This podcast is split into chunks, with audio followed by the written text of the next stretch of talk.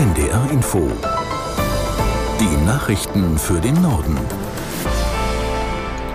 Um 14.30 Uhr mit Benjamin Kirsch. Zahlreiche Politikerinnen und Politiker haben den verstorbenen ehemaligen Bundestagspräsidenten Schäuble gewürdigt. Ex-Kanzlerin Merkel nannte Schäuble eine überragende Persönlichkeit. Bundeskanzler Scholz erinnerte an einen prägenden Christdemokraten, der gern stritt, aber immer das Leben der Menschen in Deutschland besser machen wollte.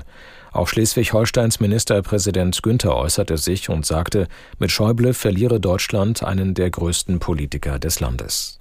Mit Wolfgang Schäuble verlieren wir einen klugen, scharfsinnigen und geradlinigen Menschen, der die Bundesrepublik Deutschland in den vergangenen Jahrzehnten geprägt hat. Sein Name wird untrennbar verbunden sein mit der Wiedervereinigung unseres Vaterlandes.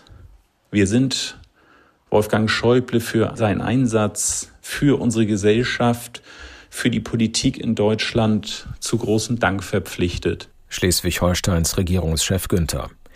Die Hochwasserlage entspannt sich in Teilen Niedersachsens etwas. Landesbranddirektor Rohrberg sagte in Hannover, die Situation sei unter Kontrolle. Man könne aber noch keine Entwarnung geben. Aus der NDR Nachrichtenredaktion Sören Harms. In den vergangenen Tagen gab es laut Rohrberg rund 20.000 Einsätze allein in Niedersachsen. Nach hohen Investitionen in den Hochwasserschutz sowie in Fahrzeuge und Geräte sei das Land besser vorbereitet gewesen als früher. In Rinteln an der Weser konnten gut 100 Anwohner einer tiefer gelegenen Straße wieder in ihre Wohnungen zurückkehren. Sie waren gestern evakuiert worden, als ihre Keller voll liefen. Allerdings steigen nun viele Pegelstände in Nordniedersachsen, so etwa der der Weser nördlich von Nienburg. Auch in anderen Teilen Deutschlands bleiben Einsatzkräfte in Alarmbereitschaft, etwa in Nordrhein-Westfalen, Thüringen, Sachsen und Brandenburg. Kommunen fordern dazu auf, private Drohnen nicht über Gewässern fliegen zu lassen. Das störe Drohneneinsätze der Feuerwehr. Die bräuchten Luftbilder, um die Lage zu beurteilen. In dieser Woche bleiben voraussichtlich viele Arztpraxen geschlossen. Unter anderem der Virchow-Bund hat tausende Haus- und Fachärzte zu einer dreitägigen Protestaktion aufgerufen. Aus der NDR Nachrichtenredaktion Mareike Markosch.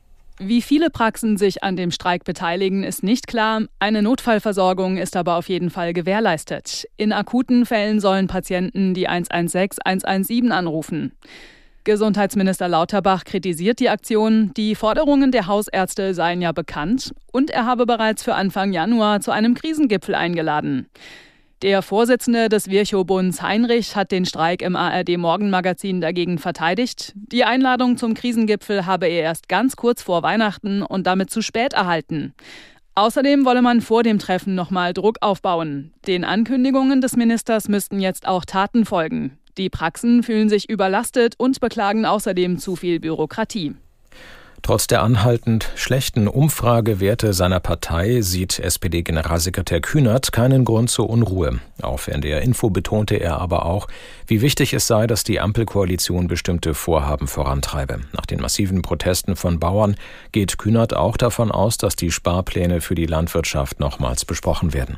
Wenn so viele Akteure zur der Belastung der Landwirte. Einerseits durch die Agrardiesel-Vorhaben und andererseits durch Kfz-Steuern, die künftig auch auf landwirtschaftliches Gerät erhoben werden sollen. Wenn das so viel Aufregung auch in allen politischen Kreisen erzeugt, dann ist der Gedanke ja naheliegend, dass man da noch mal rangeht und zumindest die Belastungen dämpft, sodass alle zwar einen Beitrag, aber eben einen gerechten Beitrag zu diesen Einsparungen beitragen müssen. Nur wir brauchen Gegenfinanzierung. Der Generalsekretär der SPD Kühnert auf NDR Info. Die schiitische Hisbollah hat erneut vom Libanon aus den Norden Israels angegriffen. Das israelische Militär sprach von mindestens 18 Raketen. Aus Tel Aviv Björn Dake. Acht der Raketen hat die Armee nach eigener Darstellung abgefangen, acht sind demnach in offenem Gelände eingeschlagen. Von zwei Geschossen fehlt jede Spur. Die Hisbollah im Libanon wird vom Iran unterstützt und er hatte Israel vor schmerzhaften Konsequenzen gewarnt. Ein General der iranischen Revolutionsgarden war vorgestern bei einer Explosion in Syrien getötet worden. Die Regierung in Teheran macht Israel dafür verantwortlich. Die israelische Armee kommentiert das nicht.